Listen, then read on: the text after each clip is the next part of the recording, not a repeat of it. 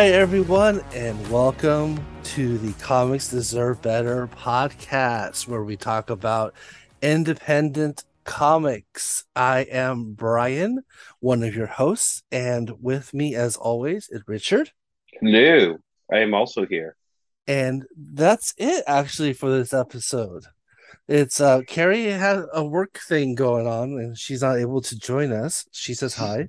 So it's boys night. Yep, this boys night once again. But um We well the, the with the with a Z. but the only issue is that so I'm I'm being hundred percent serious here. It's gonna sound like I'm being kind of funny, but I'm not trying not to be funny. And like I'm never funny, so I don't know why I'm saying that. But um you and you and Carrie, I call in my head when it comes to this podcast the talent. And so we're we're running with half talent. You guys are like the marshmallow pieces in like Lucky Charms. I'm like the uh the the, the yucky pieces that no one wants. So, so so uh, yeah um but you know i'm i'm sure we'll still have a great episode i i will promise not to uh mess it up too much for all y'all but uh we have a, a good topic to talk about uh this episode uh the high desert by james spooner and uh we'll go ahead and get started uh let's go ahead and um i'm actually going to do diy corner first this time uh where we talk about kickstarter comics crowdfunding you know comic comic creators doing it themselves, the old punk rock style. And um, the one that we have to talk about this time is everything is different now. It's an anthology. It's all it's um every single part of this anthology is written by Justin Richards, but he has a plethora of artists doing each story. Um, Justin Richards, uh, you might know him from a comic called Finger Guns, um, that was absolutely fantastic from last year or maybe the year before.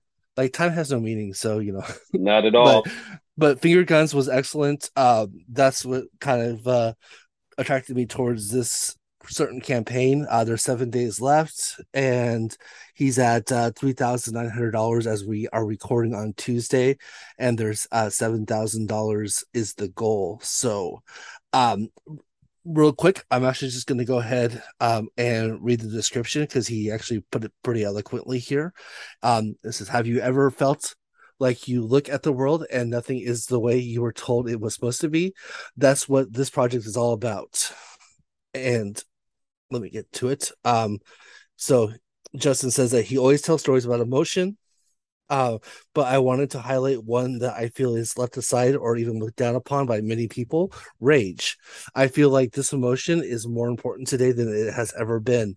Despite living in a world as chaotic as the one we do, there's not a lot of room to express the natural emotions it brings on within us. Inspired by everything from some of my favorite music to life altering changes to just hanging out with friends, this book is full of stories that give me the space to process some of that rage that I'm normally forced to keep bottled up inside.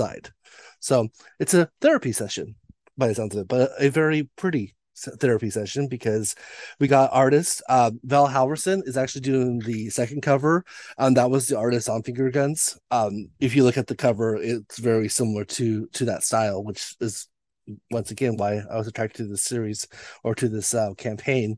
Uh, Leanna Kangis is doing the first cover. Um, Tench has the back cover, but then as for interior art, we have Adam Cahoon, Jamie Kusai, Chris Sheehan, Fabian Lille, Andrea Rosales, uh, Kelly Williams, Bell Hound, Linda Campbell, and Tobin Rakakote. As the the last two were the uh, colorist and letterer, Linda Campbell and Tobin Rakakote. But um, one of my favorite things to get when it comes to Kickstarters is uh, pins and stickers, and there is a pin and sticker level to this uh, campaign, so I always recommend that one. And it's pretty good. Um, love the colors, love the art. It looks like a lot of fun. I'm always here for a good anthology book. If you don't like the first story, something fun and new is coming around the corner. So yeah, definitely, I'll check this one out. Yeah, and I think um anthologies work so well with Kickstarters. I mean, because I know that a lot of um like publishers won't necessarily touch anthologies these days because they're not guaranteed of quality throughout the entire book. Um, so Um, but usually there is quality throughout the entire book. So um, I'm I'm always happy to to sponsor anthologies because it also gets you know kind of lesser lesser heard voices or lesser known artists seen or heard. So always a fan. So, mm, absolutely. All right, we'll have the, the link as always in the show notes. Now we'll go ahead and go into our spotlights, and I'm gonna actually have uh, Richard if you want to start. Yay! yeah, Richard, voice night. Boo, boo, boo. so I read a a new issue of a new in, image book called 20th Century Men. Mm-hmm. So I am on the fence about how I feel about this book. Okay. It's definitely interesting. So uh, it, it, starts out with uh, Vietnam in 1969. Basically, like a, uh, a, a colonel is like being taken to the front, and then they go to a village, and basically they're like, you know, you know what we had, it kind of got on the loose, and basically there's like just dead bodies strewn together, dead bodies like made into freaking art installations. Mm. And then we flash to Moscow in 1948 and basically somebody from like the KGB is you know at a uh, family's house. It's just a mother and her so- a son. The family name is Platonov, and basically she's like, and the the the the, the KGB guy's like, um, yeah, your son has an ability. He he has big ideas, and he's going to serve the motherland. And the mom's like, no, like don't take my son away and she's telling the son like, and the son's like, "I'll go, like I'll go serve the country." She's like, "You'll die," and it, and it, she's like, "Even if you," and he's like, "I won't." But she's like, "Well, they'll make you kill." He's like, "I know," but he's you know super tiny kid, and he does leave with them. So mm-hmm. then we mm-hmm. flash forward to 1987, which is like where the present day is in this book, and it's in Kabul, and it's that kid Platonov as an, an older man, and he's like in a big. uh like something similar to like the the the original Iron Man suit, like a big iron suit, kind of like you know a green crimson dynamo, but something that's a, a mech suit, but that's very bulky and cumbersome. And basically, with his ideas and how he's able to like manufacture war, his you know he basically brokers peace in Afghanistan. Mm-hmm.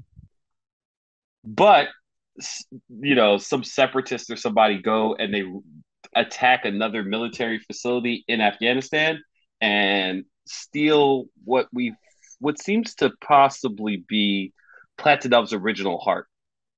So as we we keep getting flashes back into time, and since he has these ideas, he basically has mastered war, and he's made that iron suit. He he he he, he his his first weapon was his brain because he's a planner, but then basically to make himself more efficient, he he's made himself a fighter as well.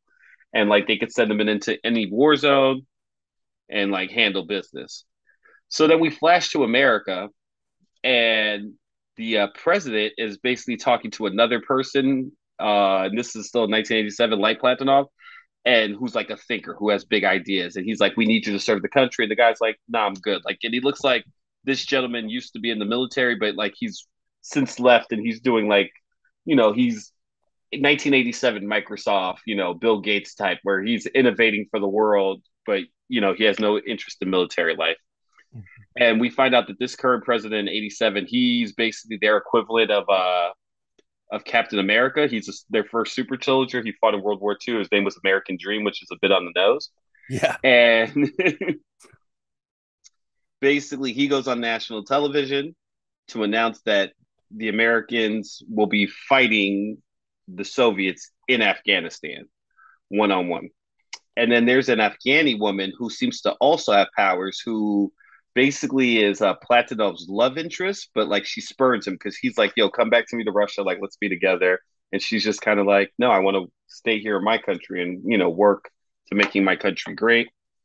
And it seems that her and people that she know are the ones that attacked the facility that had uh, Platonov, Platonov's original heart, mm. and they hmm. have it now. So this book, yeah, it's a lot. yeah.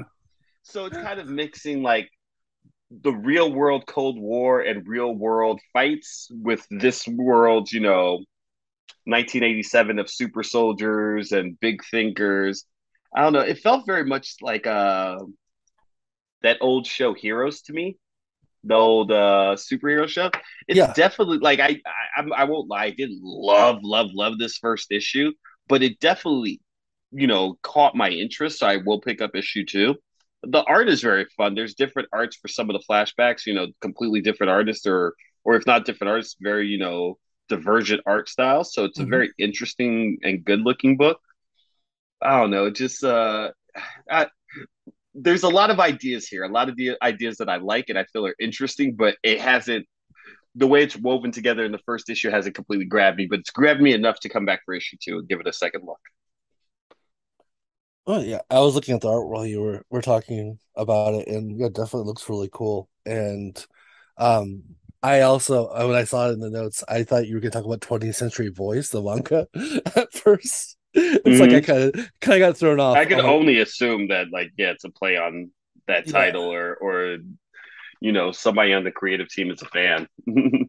probably yeah, definitely. Um, but yeah, no, it yeah, and I totally get it. It sounds like w w the way you're describing it, there's a lot going on, and uh, the there's a lot of uh loose ends to tie up a lot of loose ends to tie up, a lot of uh, palace intrigue. Yeah, Like, but like I said, interesting stuff. It just, I don't know. and Afghanistan as a setting during the Cold War is always really interesting to me because like you basically have two invading countries Right? fighting Yeah. No, no. It's what Yeah, what's going on in Yemen now. exactly. It's yeah, like there, there's it's a proxy war going on, and then the Afghans have to fight because it's them and their stuff that's getting blown up. So they have to pick a side or pick multiple sides because this war is happening he- he- On top of on our them. land, whether we like it or not. Exactly. You know, and like and who it's like Alien versus Predators, you know, whoever wins, they We lose. lose, yeah, Yeah. basically. So but yeah. All right. Well, that does I will I hope you um if you read number two, let me know. I uh, I'm very interested in uh checking that out if it if it gets uh if it sounds good. All right. Okay, I got two this uh this episode. Um actually both Vault comics and they're that was not on purpose. So shout out to Vault. Um so we got We Ride Titans by Trestine, Sebastián Piriz, uh, D. And Jim Campbell. Uh, like I said, from Vault Comics. Um, that this was the last issue of the first volume, or maybe the only volume. I'm not too sure, but um, I want it's pretty good closure. Um, I realize I haven't talked about We Ride Titans yet on the podcast, so I kind of want to just uh give more of a recap of the entire series and recommend it to y'all uh, more than just talk about issue five. Uh, but essentially, uh, this is a world where um, kaiju attacks are a common thing, and it is a, laid upon the Hobbs family um, through generations to pilot the mechs that um, defend the city.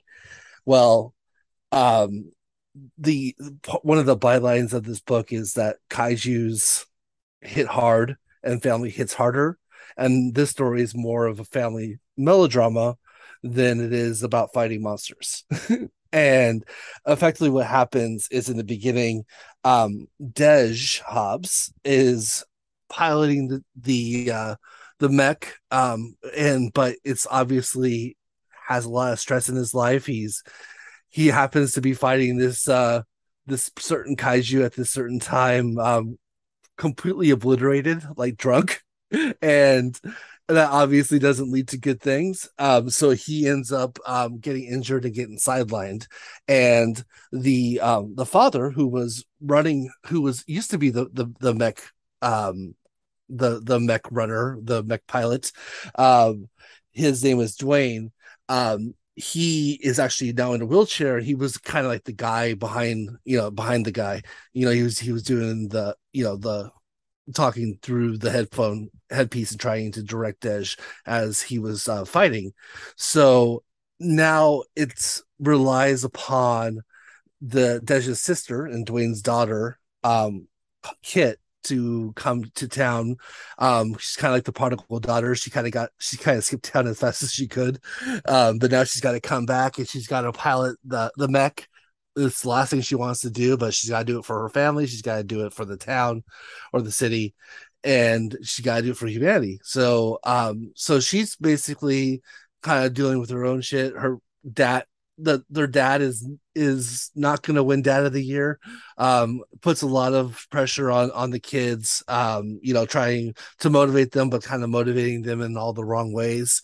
Um and she's also worried about her brother who you know is kind of going through his own shit at the same time. Um and so we're she's finally get the hang of uh, fighting monsters, and all of a sudden another mech shows up that seems to be like one generation better than the mech that they're driving that, that she's she's piloting, and starts like basically wailing on her.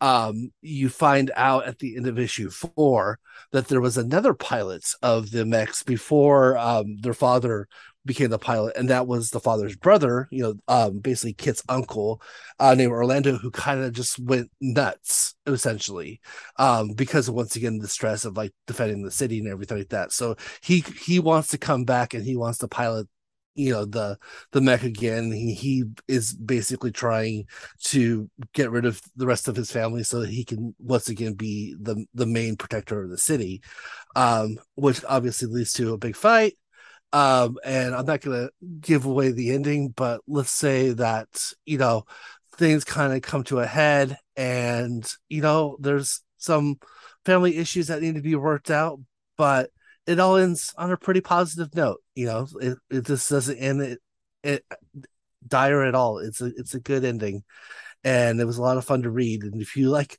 robots, you like mechs, you like family shit, or at least you, you can relate to family shit, then you know it's it's a good book, definitely, and I, I recommend it. Um, next is uh, Barbaric. Uh, that would be Barbaric Volume Two, Number One. Uh, Axe to Grind is what they call. I, am not sure if they call it the series two, like they're calling Axe to Grind, or number one is just called Axe to Grind. But um, I'll get into it. So this is the second volume, obviously. and I didn't say who this is by. It's uh, Michael Moreci, Nathan Gooden, Addison Duke, and Jim Campbell. And like I said before, it's uh, for Vault. And um, so this is the story uh, of Owen, which is kind of a funny name for a barbarian. But yeah, this is kind of your sword and sandals type story. Uh, Owen is your typical barbarian who all he wants to do is fight fuck and drink and drink to high heaven essentially. Um he's he's he's really good at what he does. Um but what happens one day is uh he gets he's on a he's on a ship and he gets accosted by three witches. And uh they basically have their own plans. And they basically say you either like they, they show him hell and they're like, here's hell, and here's all the people that you sent to hell, and they're all waiting for you, and they're all gonna kill you and kick your ass for eternity. You could do that, or you can accept our offer, which has to be accepted. That's why we're we're offering it to you. Um, you know, like we can't just make you do this, and that is you now have to do good. You have to like if someone needs help, if someone needs assistance or aiding of any sort, you have to help them out. You can't just you know like like you have to be on the side of good. And so owen accepts that. And when he accepts that he is bestowed a new axe. This axe has a face on it and it talks to owen and and only owen at, at this time at the beginning of the book um can hear the axe and the axe basically tells is basically his his moral center when it comes to whether or not he has to do something. You tell you know the axe tells him like, yeah, you have to like kill these people. You can't kill this person because all he did was steal bread to feed his family. So that's not you know that's not evil. So so he's being guided by his talking axe. Which makes it even better though. His axe is vulgar as hell. and number two, um, his axe gets feeds on blood of people. Like that's like so so you know like so as he's killing people the axe is feeding off the blood of the of the of the uh, the people that that owen is killing. And he gets drunk. So the more people they kill, the axe gets more belligerent and more crazy. And like it's just like totally fucked up. While like and it's like yelling in owen's ear as he's like killing people because like you know he's he's totally drunk and belligerent. And then he wakes up the next morning after a big fight. And of course the axe is hungover. So so there's a lot of good comedy there. Um the the the first series he ends up meeting up with Soren. Uh Soren is a necromancer witch. Um also besides being having the powers of necromancy um she uh has an one of the most coolest powers i've ever seen like in like kind of a comic like this or any kind of sword and sorcery book. Um she has tattoos of various weapons all over her body and she can basically reach into the tattoo and grab that weapon and it becomes real like and she can Ooh. use it. So yeah it's it's it's super awesome. Um so um so basically the first volume he and Soren is in trouble.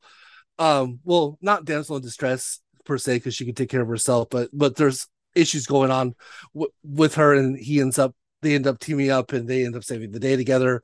Um, and this volume there was a one shot a couple weeks ago that was really good too, but I won't really get into it. Um, but now we're um now now this is the continuation of the main story. Uh now it's it's Soren once again and Owen um, and they're um, they actually meet up with a a guy who looks kind of like Conan the Barbarian uh, meets He Man. His name is Steel, but he was so the beginning of the book of uh, Volume One or Volume Two um, starts with um, they're fighting vampires because Steel had been turned into a vampire and and was in thrall of this like real powerful vampire, and so since Owen eh, um used to like you know basically adventure with him before he decides that he's going to help Steel get rid of uh this you know kind of basically enslavement by um by the vampire. And so they they basically kill the vampires.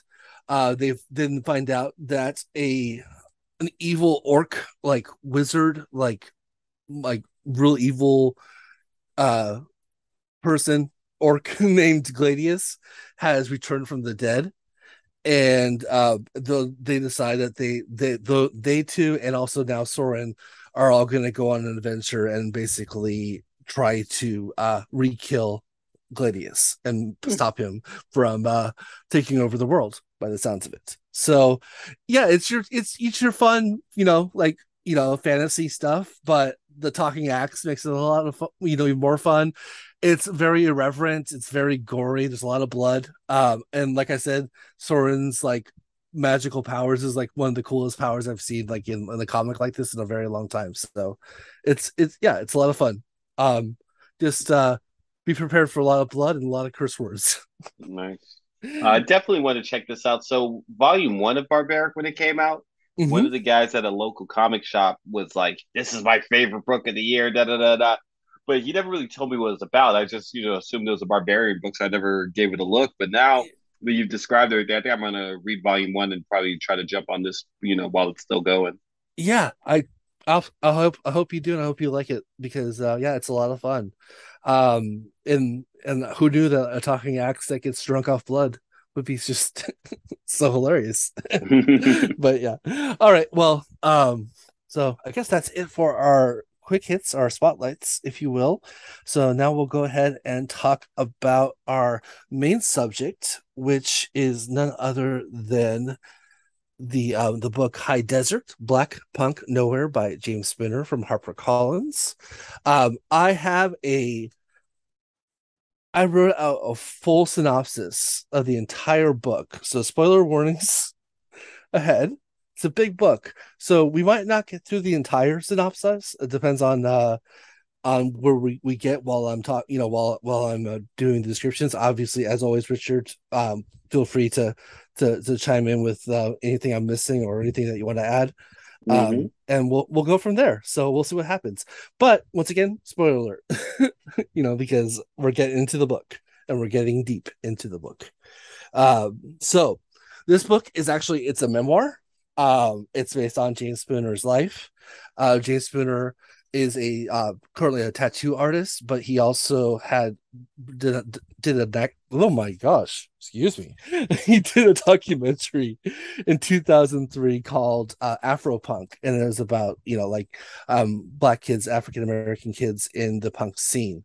Um, and this story is his life and his get um slice of his life when living in the in the high desert uh, which is not the most friendly place for people of color to live, uh, especially in 1990, and um, and basically how he got into punk rock and um, kind of like how basically this is like the summer that seems to me by the way the story goes shaped the rest of his life you know like kind of got, got him into this yeah. direction and and kind of got him to where he is now so we'll go ahead and I'll start talking about it, I guess. so it's 1990, uh, California high desert town of Apple Valley. 14 uh, year old James and his mom are moving back after spending some time in Panama. Um, James is half black and living with his uh, white mom, but that does nothing to prevent the heightened racism in this small town. Um, he's currently into skate videos and likes to skate himself, but um, has also got introduced to punk music through these videos. So he's starting to get into that music.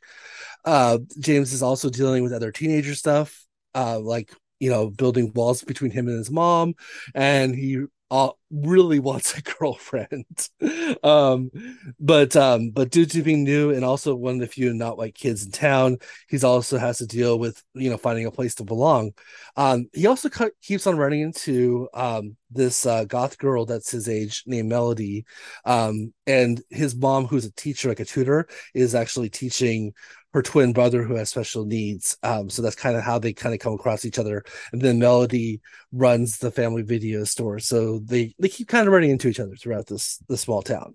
You know, the town's even smaller than you'd imagine. You know, sometimes when you keep running into the same people, and um, he comes across some old friends because he used to live in Apple Valley uh, during when he was like in fifth grade. Um, he had a, a, crush on a girl named Sarah. Um, they she he he meets up with them. Sarah um asks, you know, sees that he likes to skate and says, "Oh, you should come over to my boyfriend's house um because uh, we we skate in their empty pool." Well, he goes ahead and go ahead and oh my gosh, he go he goes ahead and does that, and um it turns out her boyfriend is a 20 year old uh, Nazi skinhead named George, and uh, you know just says some awful things here and there to him and also one of the other friends is is a black girl and so he says you know obviously some very not nice things to them and so he's kind of like you know what? Fuck this shit. Um james after getting said something very derogatorily to him and he decides to go home but on his way home he ends up um finding a group of other punk friends that are playing around and wrecking up an abandoned house. He helps out one of the groups because they're kind of fighting against each other. Um, and that group consists of, of a, a, kid named Ty, who actually is another black kid who's into punk rock. And they like basically instantly become friends. Um, mm. Ty, yeah, like the, they're just like tied to each other. Yeah, no, um, it's it's that uh step brothers moment. yeah, absolutely. Um, and then so uh, Ty asked James, you know, if he could play bass in the band that that uh, him and the other guy there, Ethan, are starting. And James, despite never playing a bass, and also later admitting he doesn't even know what the bass sounds like in a song, like he says, "Yeah, yeah, I'll I'll, I'll play bass for your band." Um, Ethan uh, is uh, actually George's younger brother. Um, George's Nazi, and but he seems to be getting, you know, he gets along with Ty despite like the Nazi skinhead influence at the house. Um, James just continues uh, to get close to Ty and to, and to Melody as well, uh, who kind of kind of drift in and out of his life, and uh, they kind of become good close friends. And uh, Ty even uh, cuts James' hair into a, a nice uh, punk do, kind of like um like like well it, it, later becomes a bihawk, but it's it's like a bihawk with a connection in the front. It's pretty cool.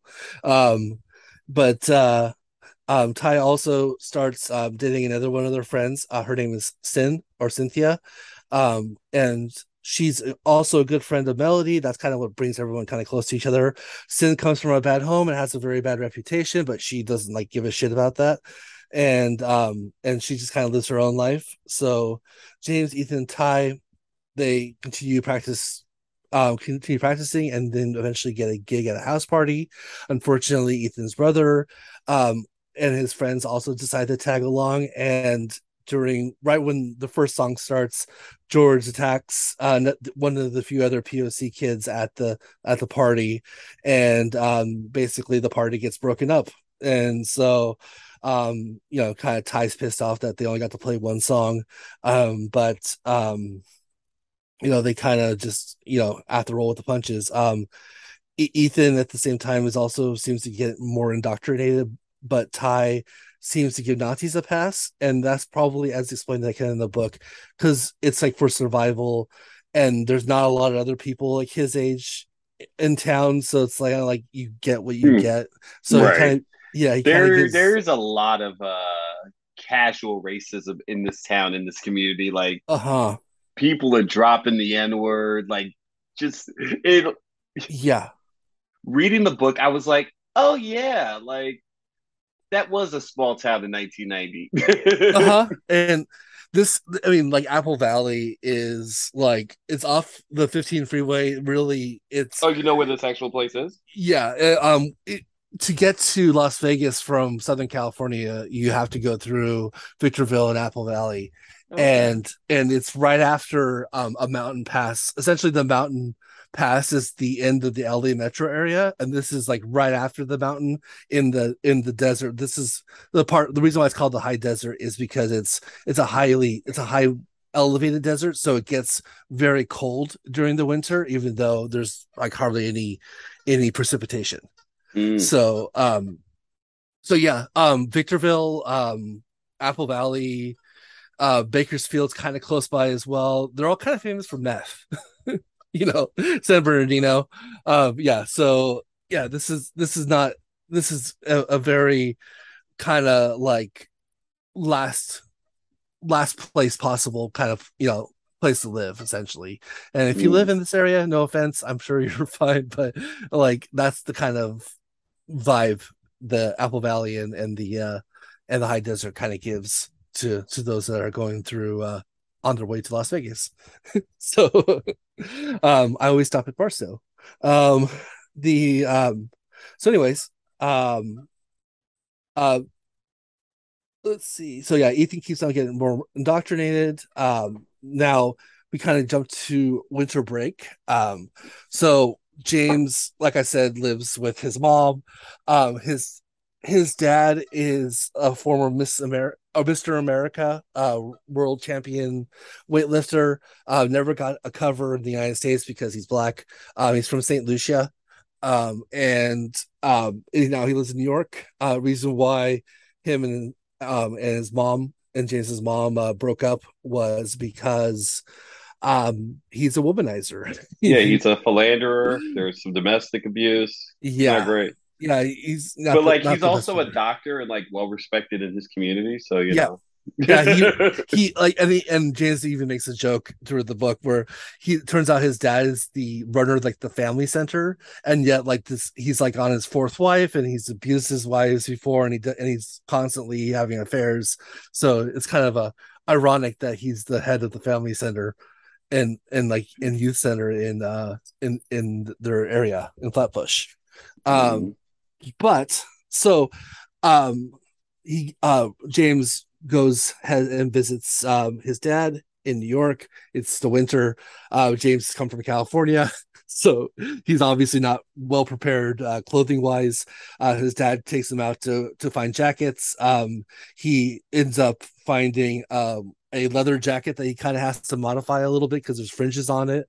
But he kind of it ends up becoming becoming your quintessential punk rock leather jacket of the uh the late 80s early 90s and um the um and late later after some kind of neglect that that uh James is getting from his his dad even though he's visiting his dad's not doing much stuff with him so uh his his newest stepmom um basically forces his dad to take him to East Village, uh, which is like the home of like you know New York punk rock, um, and to to basically go find a pair of docs that uh, James was, was looking for. So they they go. So him and his dad go to town. Um, they go to a um, to a store where it's um one of the people that work there is a guy named Seven, um who by the way, um I instantly loved because he is wearing a fishbone T-shirt and an Operation Ivy patch on his on his uh his jacket, and like two of my favorite bands. So I'm like, okay, this guy is automatically cool. Um, that's you and actually... James feel the same way. Also, it's just like those are proper nouns that I have no context for. yeah. Well, yeah. I'll, I'll uh, I'll I'll uh, get you into some Op Ivy and some uh some fishbone if you want. You know, like some good stuff. Um, it's there's a lot of ska in it, and uh, I'm I I I have I have a punk rock heart, but I think I've always been more attuned to the ska scene. Like uh, you know, the first, second, and third wave ska is always been kind of more of a favorite of mine, more than just like straight ahead punk. Which doesn't mean I don't love like Bad Religion or Black Flag and stuff, but it's just you know, ska's more my thing. So Op Ivy, Fishbone, yes, please. Uh, so sorry about that tangent there, but music definitely has a lot to do with this book. So uh, so it's not really a tangent, is it? Um, so um, he gets a nice leather jacket. Um, he gets his docs. Um, he um basically convinces his dad to let him, you know, under the tutelage of Seven to kind of explore East Village and then come home later uh, via the subway. Well, remember, um, there's a uh, a a kid from the uh, family center that also yes, works at this yes. place and vouches to his dad. He's like, because Seven's like, "Yo, let him hang out," and then the, his dad's like, "Nah." But then this other dude that the dad does know, who actually just aged out of the family center, so that's why he's not there anymore. But you know, his mm-hmm. you know, the dad knows him to be like a good stand-up kid. He's like, if you're like gonna look out for him, I'll let him stay. And basically, that's how he's able to to hang out in the East Village, which is awesome. Hanging out in the East Village is always awesome. yeah, I can. Yeah, I've I've only been in New York once, and unfortunately, that was with a school trip. So yeah, we definitely did not come near the East. Yeah, Village. like when you're when you're in the village, it's not just like a hub for punk; it's like a hub for counterculture. I've actually been to some good comic shops over oh, there as well. Sweet. One of my favorite awesome. memories in the East Village. I think, but one of the last times I was there. So me and my uh, best friend, we get off the train come up the come up, you know, the stairs to the subway, and then we're right in the park. And then in the park is a little old lady working a marionette, mm-hmm. but it's a marionette of herself. Oh, a marionette in of the little old lady in the exact same wardrobe that she's wearing. And like she had like I don't know if it was her son or her apprentice, he was over there doing marionettes as well. But it was so trippy just watching this, you know, woman in like I don't know, her late 70s, early 80s, like skillfully working a marionette of just her. It was so awesome. Life goals right there. That sounds amazing. I I love it. Um yeah, that I mean, because like in the beginning of the book, they visit Venice um beach, which is kind of like I, I'm almost kind of like the West Coast equivalent, I would say, to uh to East Village. Um, but you totally get different vibes yeah like i mean well, i just say name only because of like counterculture um mm-hmm. but yeah um east village is definitely a little it seems like a lot cooler than Venice Beach ever has been it, it's a fun um, time yeah um so yeah he he ends up basically like what he calls like, the best um he um he ends up meeting people, learn about the the DIY movement. Um, well, no, no. The as, fun part is that remember he the people that ask him to stay, they both have to work, so they don't yeah. actually have time for him. So exactly. they're like, "Hey, um, Seven's like, hey, just go meander about and meet me here for the next three hours, and then we'll hang out." Yeah, but because of that, he, he goes on an interesting adventure. Yeah, exactly. He, he ends up well doing something that you probably should never do, and that's like like follow a girl. You know, stalks a woman. Yes, but yes, you should probably yeah. not do that. but he ends up in a in a cool underground like record shop and then he uh, meets another girl who's um who's kind of like passing out uh, flyers for this uh, DIY place that um that she's helping out with and um like kind of getting the, the word out and the scene out because it's all you know like like what what it means DIY you you don't rely on promoters. You don't rely on you know corporations or anything. You you whatever you're doing you do it yourself. So um, so yeah, this she's, character, she's I'm not even certain she gets a name, but she, she above doesn't. everyone else is his like punk Sherpa because he has yeah. a very stringent, you know, I guess like he has the MTV view of what a punk is, you know, Yep. like a very suburban. View. And then she's like, no, like it's so much more. And also, punk doesn't have to mean one thing. Like you could be punk, but like live a lifestyle where you know, you know, she tells him about straight edge and about the DIY movement and Mhm. helping people. And she's also like, yeah, you don't just have to like punk rock to be a punk. Like, Yeah. It's not he she's listening to to punk music, but also she listens to more mainstream stuff, and he's shocked that like someone that's so deep in the culture listens to mainstream you know he, he his whole thing you know and he's also an impressionable you know 13 Yeah. 14 year old so he's just like no i have a very stringent view of what punk is. And she kind of blows his mind by showing him it can be so much more. Yeah, it's not just Hot Topic and uh and you know certain records that you're listening to it's it's it's actually a way kind of a way of life and a way of thinking. You know Yeah. you you uh and and that's what that's what she shows. And like yeah um that entire conversation i'm just like glowing while reading that because i'm like Mhm. yes yes you, you know what you're talking about. You're getting it right you know? It's like you know like it's not about what you wear. It's not about the music it's it's basically like you know it's like trying you're basically trying to tear down the system that doesn't work for everybody and trying to bring back bring a system up that that does. Right. And you know and you- and then and you're also doing it in a way that is not relying on anyone else but yourself and and other kids in this you know in this movement. So i mean like yeah this is that's what got me into like this genre of music. Was it wasn't even like the music itself. I mean i do do love me some some punk rock but like you know it's more of what it stands for than anything else you know? Like and like johnny cash to me is punk. And you know like um you know like lady gaga is punk you know like to Mhm. me you know? Like because it's not it's not the music it's it's what they what they've done what they stand for you know? Like like how they did it you know? Playing a concert at folsom it, you know prison for the inmates you know well, you know for like no money is punk you know and not just like playing at cbgb's and jumping off stage. That's not punk you know. So anyways um the um this this is obviously i think this is also my favorite part of the book as well. Um the, me and me as well. yeah the new york part is is amazing. Um so yeah um he ends up um seven has to go back to work. He ends up um you know hanging out with that girl learning things learning about zines um veganism um you know kind of protesting you know all, all you know all that stuff like we were just talking about. Um he ends up um finding you know basically calling up the the um the store. I'm trying to remember the name of the store. It's Trash and Vaudeville i think was the name of the store. Yeah.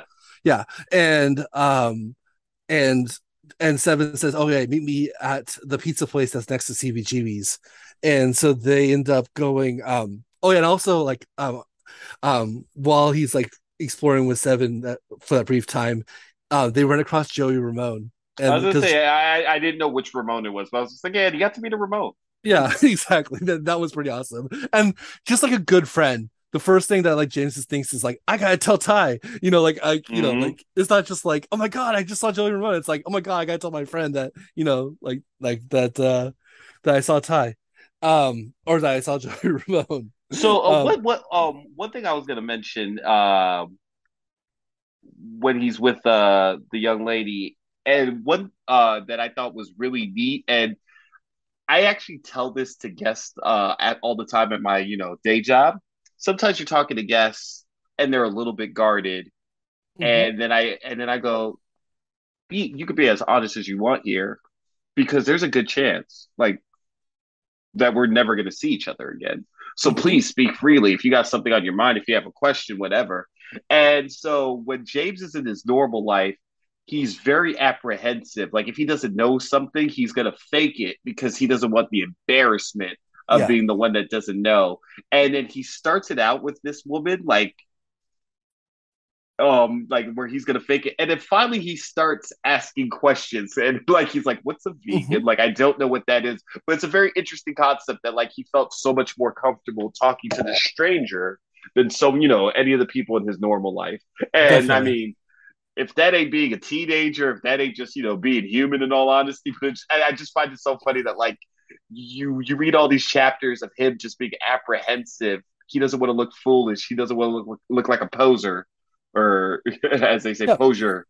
But like once he once he's with this stranger and he wants to learn, and it, he just becomes a sponge, and he's asking questions, he's, he's absorbing all her knowledge and and he's learning things you know like like like james in real life is is a vegan and um, today today yeah in the, t- t- in the future yeah and also he learns about straight edge because you know it's under the impression of like oh you have to do drugs and and drink to to be in the punk scene be punk, right and all yeah. his friends um are doing drugs back in uh, california and then he you know he's finally relented and started to need feel the need to do them as well but then you know he meets someone that tells him, "Hey, you could be punky. You don't need yeah. to do all that."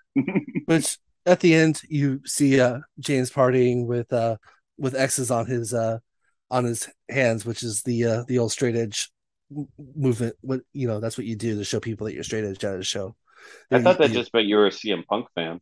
That that as well. Is CM Punk straight edge? I always wondered that because I he does yes, that. oh yeah, yeah, yeah, no, yeah. That's part of his whole persona. Yes, he's straight oh, edge. He's very okay and I think he he I think according to him, he's always been straight edge. Like he's never he's not someone that tried it and then went became straight edge. I think he might have never partook. Nice. That's very cool.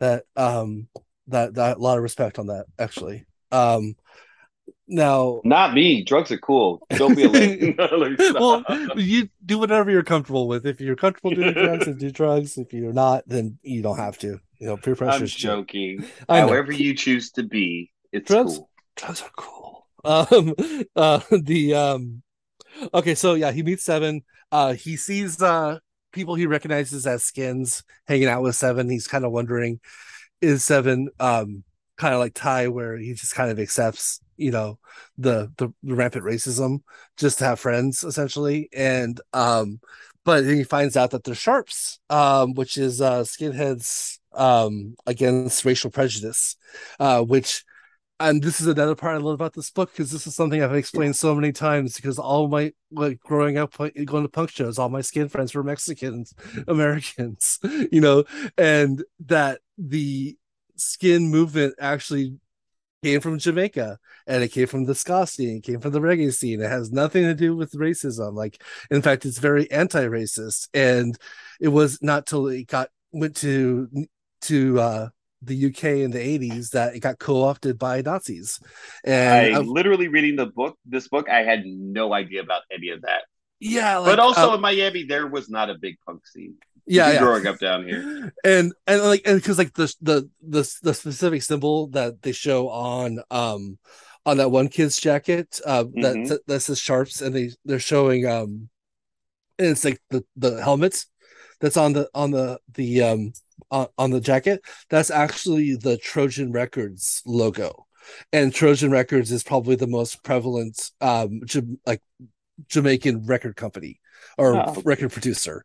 And like if yeah, if you want good 1960s ska reggae, pick up a Trojan compilation. Like it they're awesome yeah like that's just the way i i always recommend to people if you want to get into the old stuff and you want to get to good old stuff like lee scratch perry and and uh like um desmond dekker and whatnot yeah just pick up a trojan compilation and then go from there. Um so um so yeah so it turns out that these these uh these skins all the reason why they're skins is because they just like to fight or as seven puts it they like to fight in $50 polo shirts that was great. Um, and uh, and let's see, I accidentally just closed my notes.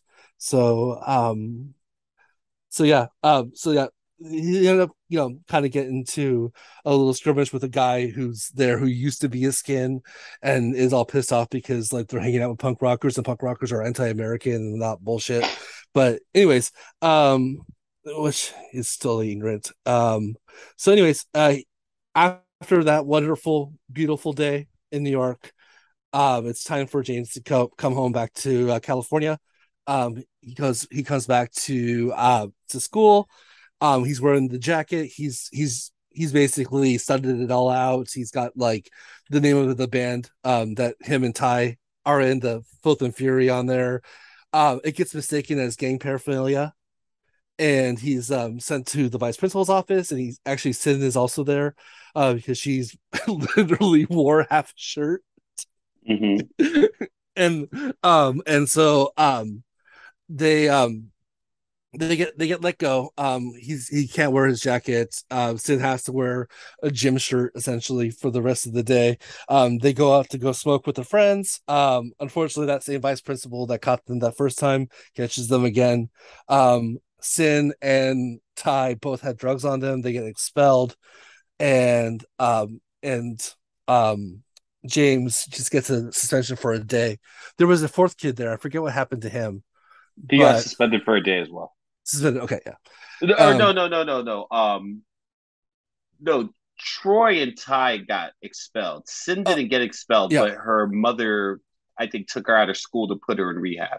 And, and, Troy is the other black kid at the at the school. Yeah, the other black kid at the and, school. And and he and like like he's uh, into like you know hip hop and rap and and um he, and he also is trying to recruit for the Bloods essentially too. So uh, for the um, Crips, for the Crips. Oh, Crips was the Crips? I thought it was. Oh yeah. Oh, I got it wrong.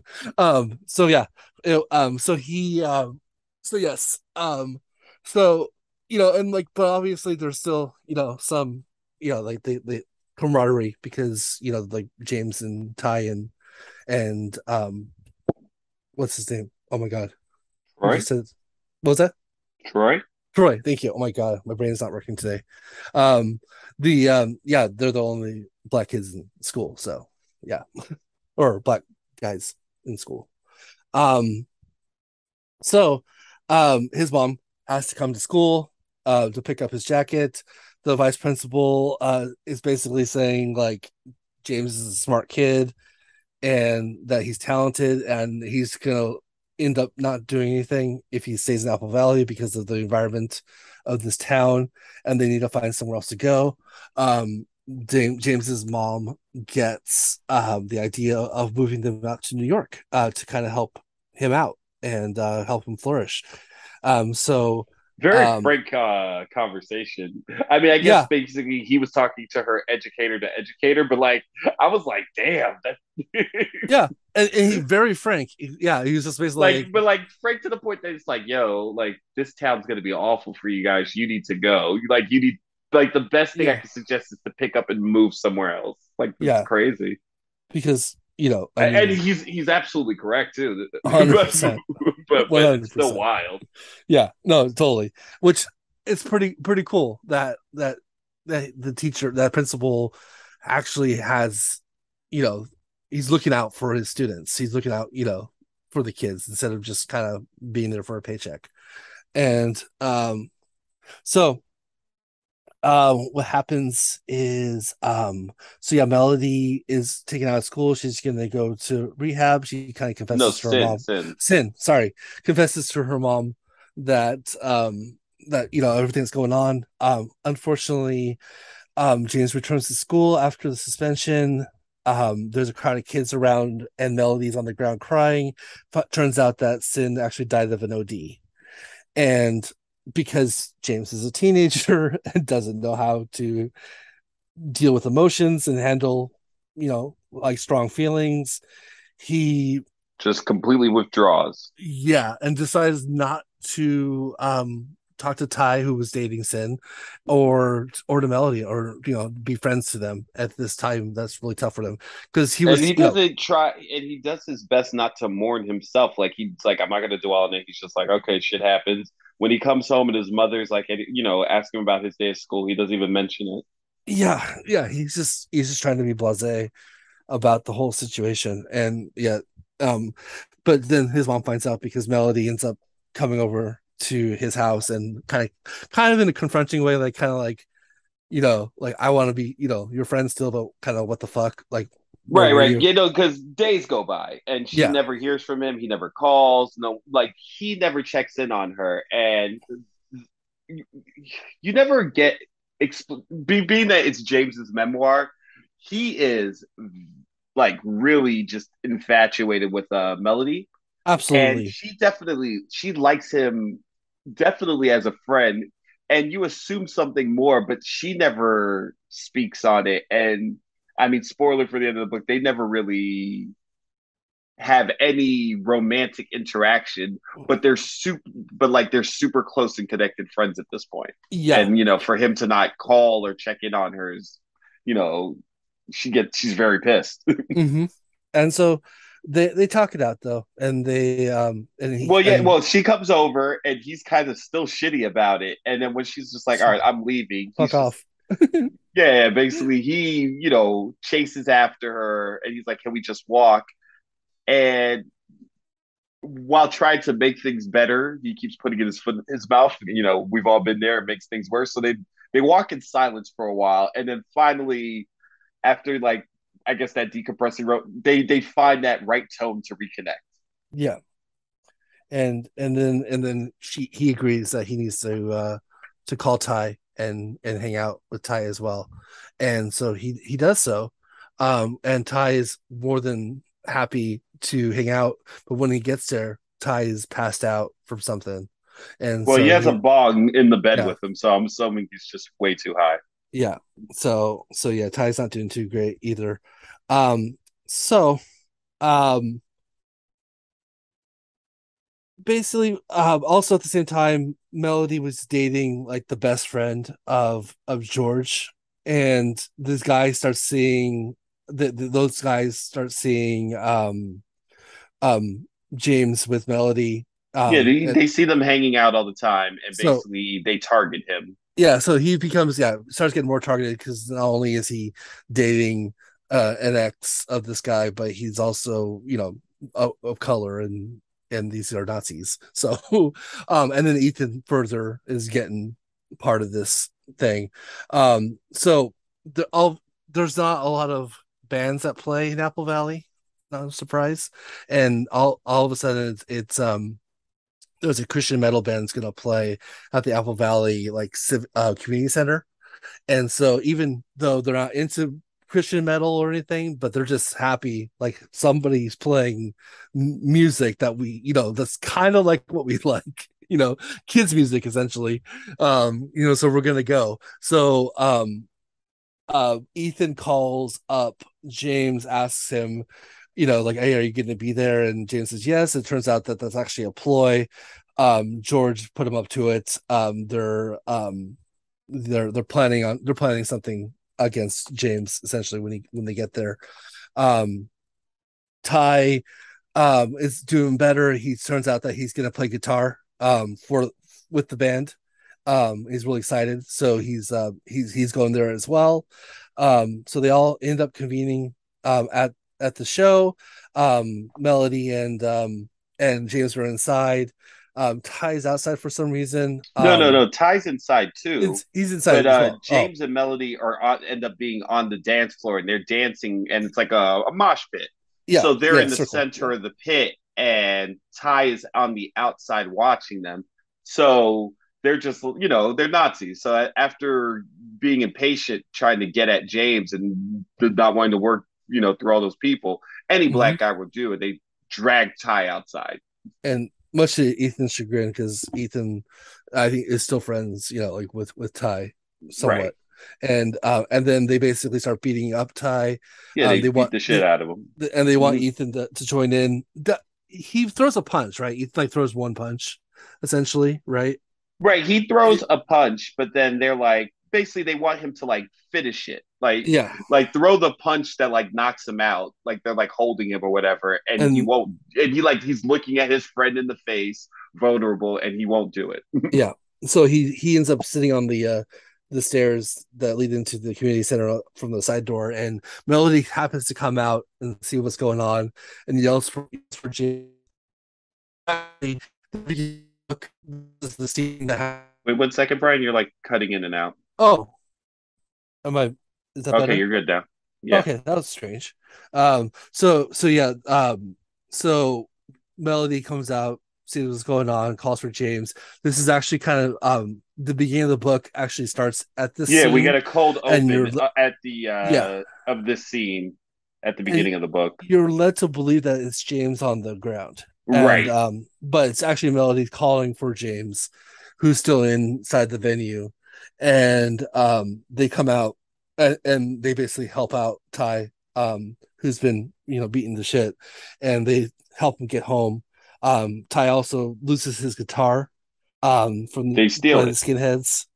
They steal the yeah, and so um, the Ty is able to recover, um, and actually ends up um, you know they kind of t- Melody and him and J- and James and Ty all kind of talking are, are kind of you know okay with you know with with everything that's going on and well yeah, Ty's uh, mad that he lost Ty's his... more upset that he didn't get to play yeah. than the actual yeah yeah he, yeah he's he's exactly.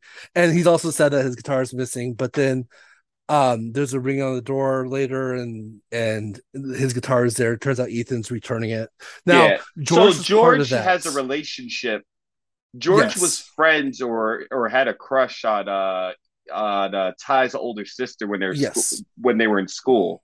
And they're they're and they're much older. They're like six or seven, six years older or something yeah, like that. Yeah, or they're eight 20, years older. They're twenty one and and they're and and James and yeah, they're like 14, 14 and the other ones are like, you know, 21, 22. Yeah. So so yeah, um yeah, he um so so so yeah, like um they James George takes Ethan to drop off the guitar and basically says, "Don't ever say a word about this." Um, and turns out also that James, you know, they find out they are moving and they're leaving soon um, mm-hmm. um, to to New to New York. Um, the um, Ty and Ethan actually end up um, making up and starting the the band again. Um, but uh, it's kind of cool too because it shows Ethan he's wearing an, an anti-Nazi um, you know, like uh shirt showing that like he's kind of you know, he's done with being a racist asshole. Mm-hmm. And um and um unfortunately it was after a beatdown that it couldn't have happened before that. Um but um and and so so yeah on the day of the of, of moving um melody and james once again have you know kind of conversation they kind of go out on melody's atv and you know, to the desert. And um you know kind of say goodbye to everybody. Um it, this is like the moment if it's gonna happen they're gonna kiss. But yeah the no like like richard said you know like no, nothing happens. Nothing but happens. But their connection is you know you can, it's so pure and you can see it so blatantly. So one thing is that uh james's mother and his family would call him JoJo. And mm-hmm. you know, mm-hmm. now that he's a teenager, he feels like he's grown out of that name. He doesn't like being called it. And then when yeah. uh because Melody does have a, a, slight relationship with his mother as well because she tutors his brother at her home. So she finds out. And he's just like, you know, it's like and he tells her like, oh, you know, it's what family calls me. People that like really know me well call me JoJo, but I don't really like it.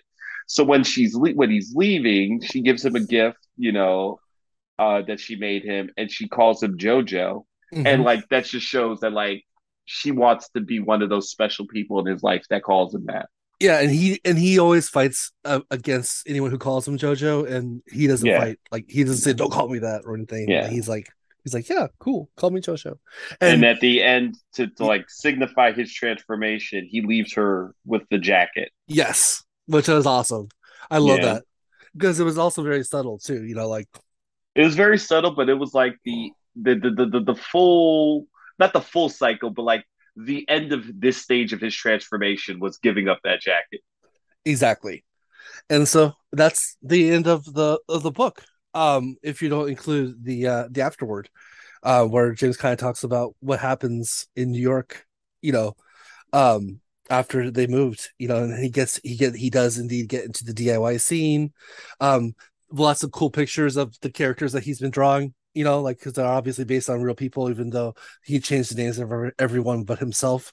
I, I hate um, to be uh disrespectful to james but he needs to be nicer to his mom as a teenager. She's a smoke show. She seems like a nice lady. Okay that was that's actually in my notes. Um well not the smoke show part but but but just the her his mom is such a hero in this story. So and, oh, oh yeah no no. So let me now yeah. that we've recapped the book. Yeah. Oh my god, this book, reading it at the beginning, Jesus Christ, angst, angst, angst, oh. angst, angst. Like mm-hmm. I, I, this is a great book. I really enjoyed it as a totality. But oh my god, James has so much fucking angst. That it's just like I was like, can I go in the book and punch him in his face and be yeah. like, talk to your mother better? And like the thing is, is that we're reading about a 14 year old. I'm sure. I don't know if I had as much angst as James, but I was chock full of it as well. So like, and and I get it, but oh my god, it's like it's so much. It's so much Absolutely, for one person. even even James as the narrator who's telling the story right, he admits it.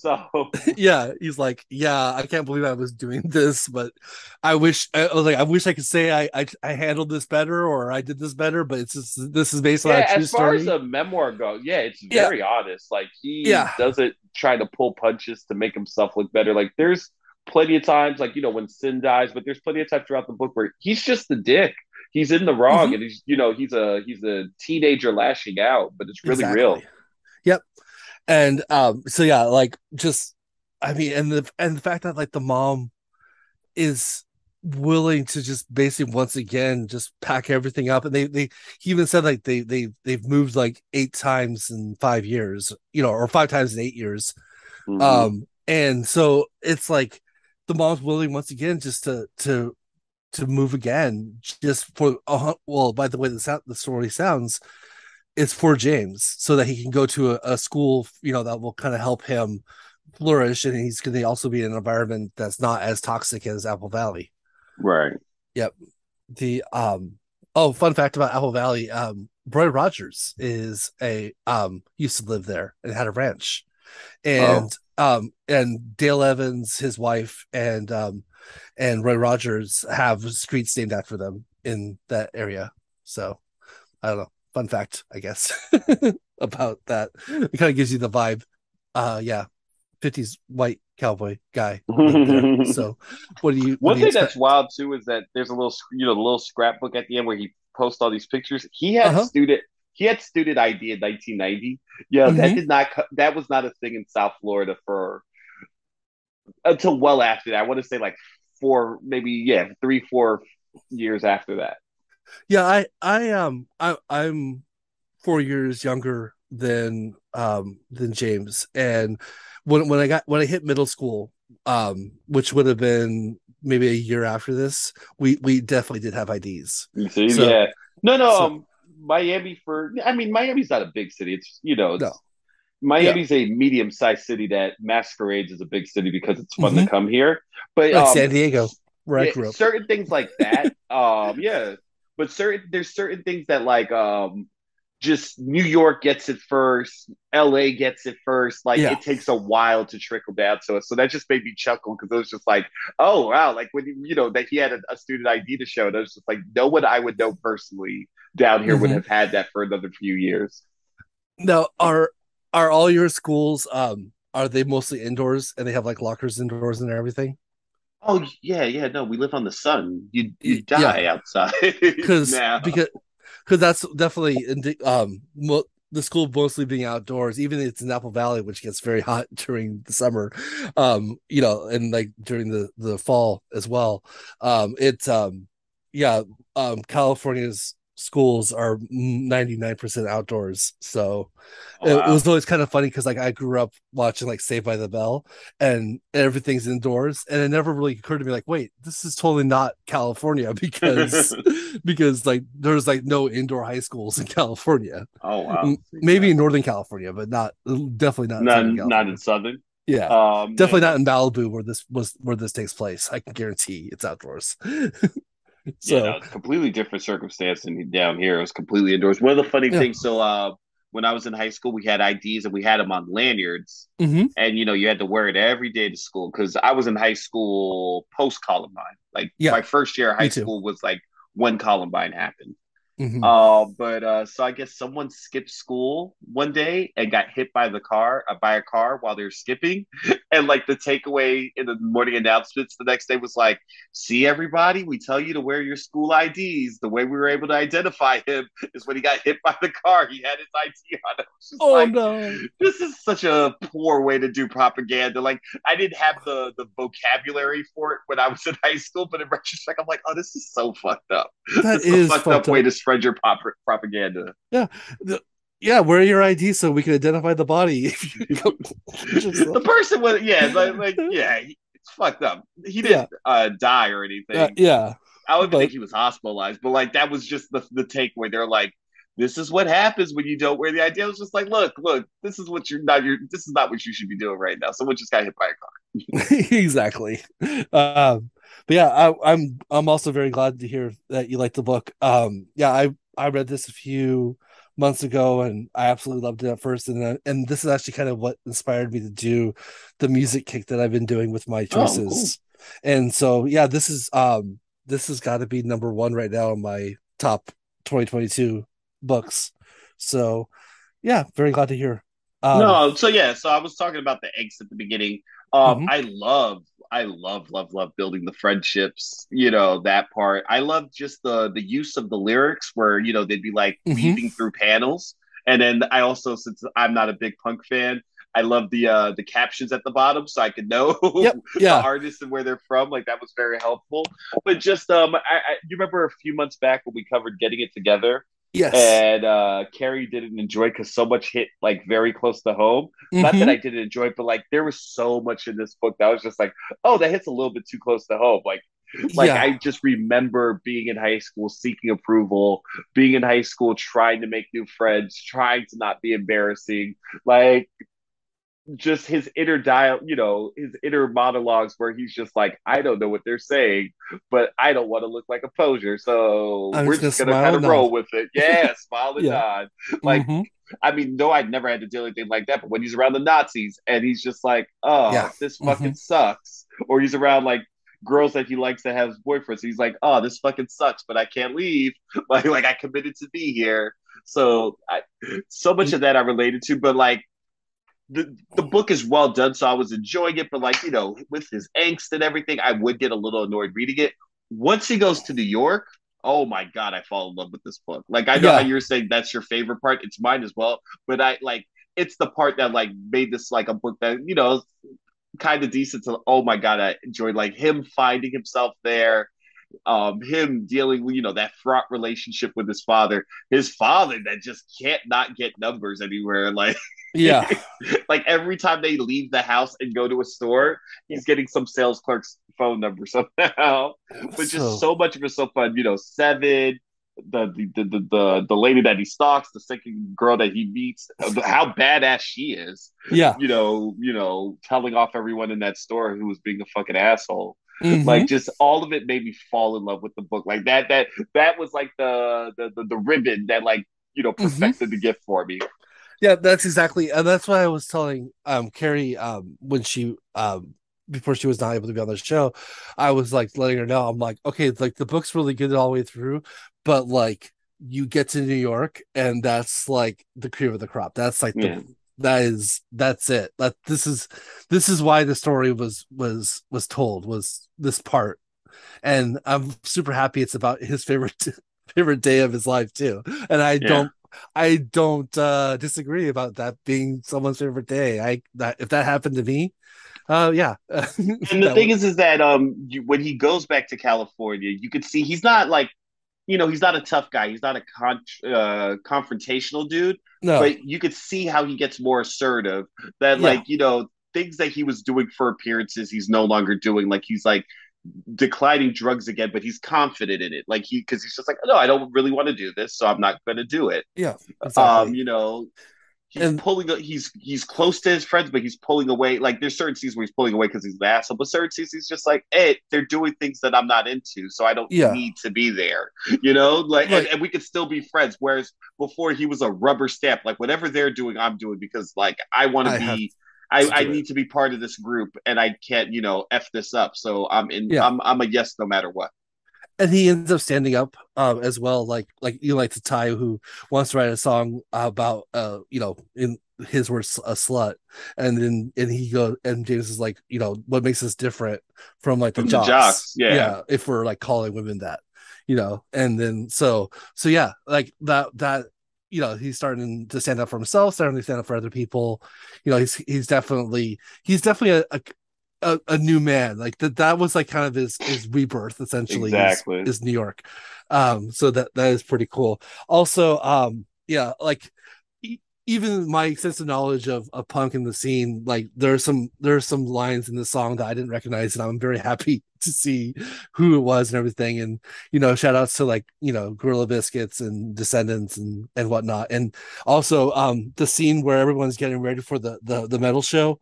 Um the the lyrics in that is um from um from Take Take Warning by uh by Operation Ivy, um, which is um my second favorite Operation Ivy song. So I was very happy to see those those lines in that song. Um, if you're wondering, it's it's um Bad Town is my favorite uh, Operation Ivy song. So yeah. One but, um I don't think we mentioned it when, we, when you were doing your recap, but one uh-huh. One thing that just and I was just like, oh, I totally get this.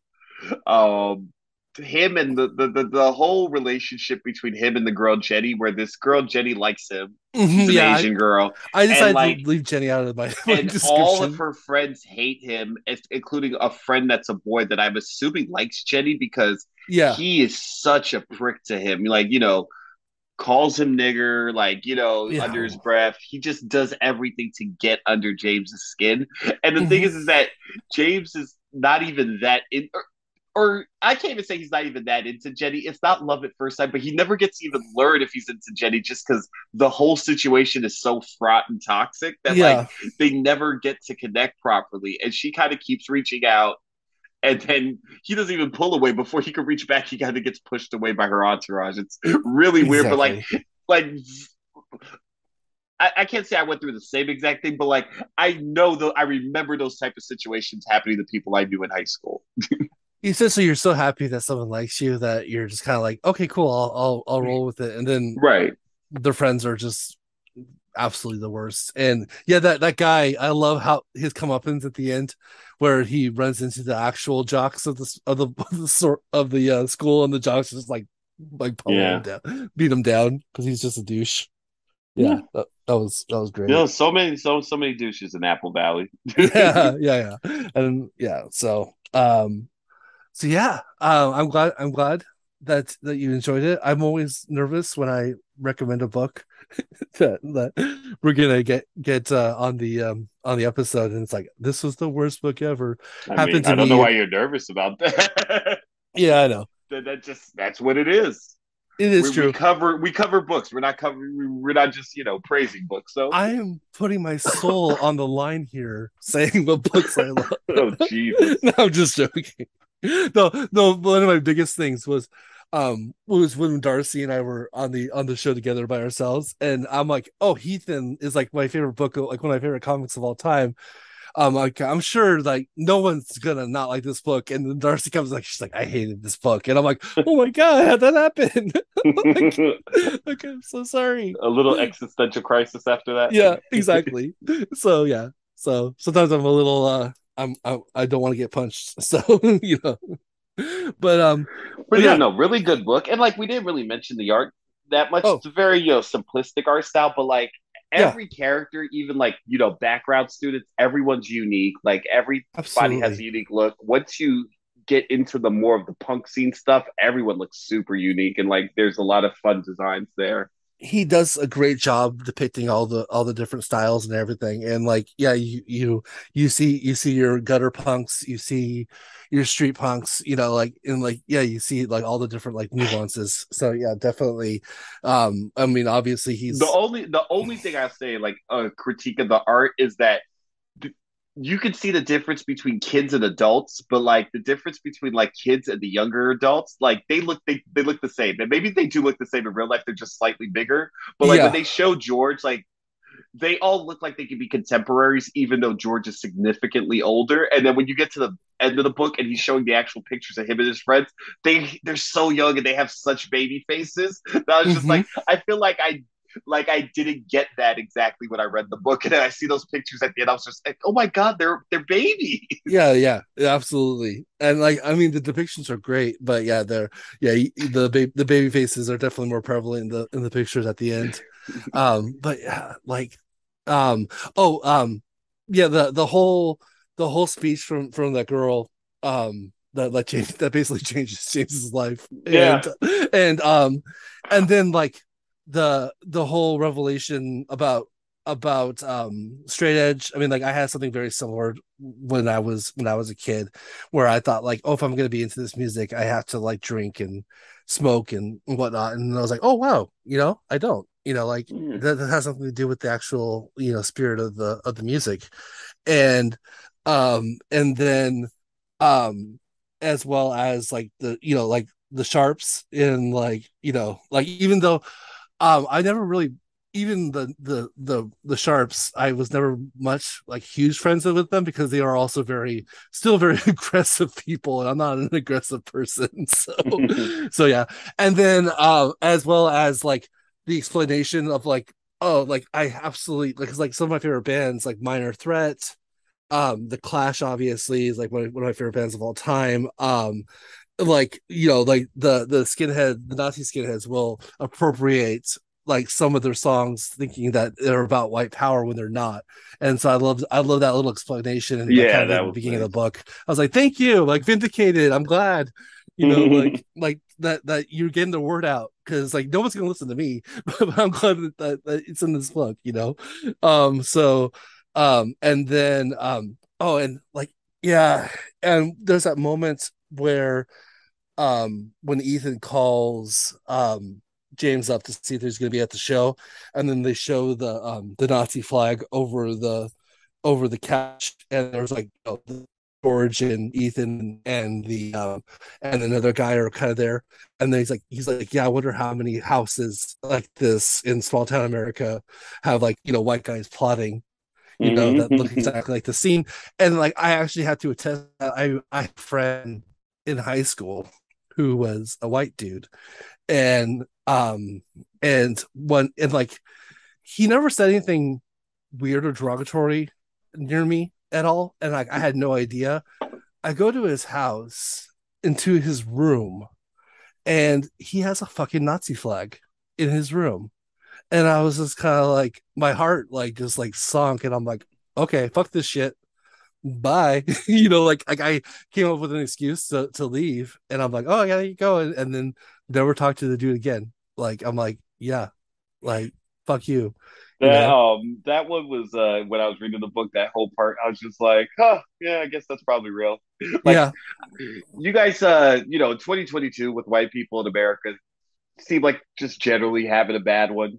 just yeah, they can't discern reality. A whole swaths of them. So I just kind of like, I just assume that. Oh yeah, I guess yeah. There's just horrible stuff going at home because I can tell you this: I'm never at home like just plotting on like groups of people and yeah, to do horrible shit. But also, I'm old. So, but still, I mean, yeah, that's just not a yeah. It's just, it's just like it was just a be. weird one. That's just like, oh wow, yeah, they're really there. Just like, hey, we're gonna mm-hmm. beat up this dude that we don't actually have a beef with. Like, I'm yeah. all for beating up people that you have beefs with, but yeah. like, just random acts of violence on uh, other citizens. I, it's just one of those things I can't wrap my head around. Yeah, it, that's it, uh, my my my whole credence has always been like, yeah, I may not like you, but it's going to be for something you can control. Like if you're an asshole, I'm not going to like you. Like if I'm not, you know, I'm not not going to like you because of like the color of your skin or your gender or your sexual preference or anything like that because you can't control that. You know, it's like, but you can't control whether or not you're an asshole. So, so yeah, that's that's just the way I've always been. So it's yeah, it's just kind of it's it's just yeah, walking into a, a person thought was my friend's house and seeing shit like that just just like was just I couldn't take it. You know, like I just couldn't believe it.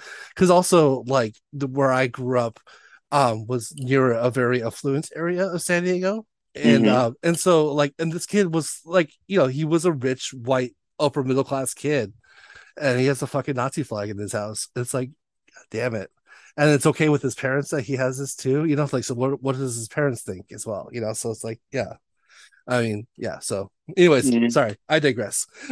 so, one part too that I do like when he comes back from New York and stuff, you know, he gets suspended and he, you know, stuff starts to fall apart with his friends. Uh, is when he rediscovers the skateboard. Because mm-hmm. he's just like, yeah, I love doing this for a while. Why'd I stop loving doing this? And you know what I did that with? What? Comics. Yeah. Like, okay. Around 13, I started buying like rap records, and it's like the money that I would save to buy comics, I was saving to buy the next, you know, Notorious B.I.G. album or the next mm-hmm. Jay Z album, whatever. And then I remember I I have a distinct memory being in ninth grade about a year later, and um, at the time I used to there used to be a catalog. Um, uh, what was it? It was another universe. It was another name before that, but basically they they they would send you two catalogs. One would be their back issue catalog, and then their other would be their uh, new issue catalog. So basically, you'd uh, be pre-ordering books two months ahead of time. Yeah, yeah, yeah. And so that's how I ordered books. So I, I had stopped using it, but the uh, the the brochures or whatever would still come to the house. And one day, I guess I just wanted something to flip through while I was in school in class, and I brought it with me. And it was with the X Men where six. Uh, um, celebrating, I want to say their 35th anniversary um, mm-hmm. around the issue. I want to say 360 of Uncanny and maybe 80 of uh, of uh, Adjectiveless X Men. Those were the two big blowout issues.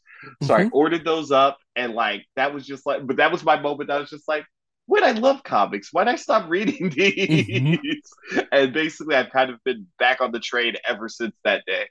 That's awesome. Yeah, it's just yeah, funny that, that moment just really spoke to me because I was just like, yeah, I totally had that moment. it, it, it seems like everyone does go through like a um like uh, I was into comics and I got too cool for them, and then all of a sudden, right, right. I, I don't yeah. even think it's just comics. I think it happens with wrestling, but it's just like, yeah. oh, I need to get. I'm a teenager now, or I'm an adult now, and I have to get rid of this kid thing that brings me joy to do uh-huh. this newer, more cooler, more adult thing. Exactly, but you know, comics are cool oh yeah, no, no. Um, the the the yeah. box office move at the movie theater bears out that we were correct from the get go, and comics are awesome. Absolutely, yeah.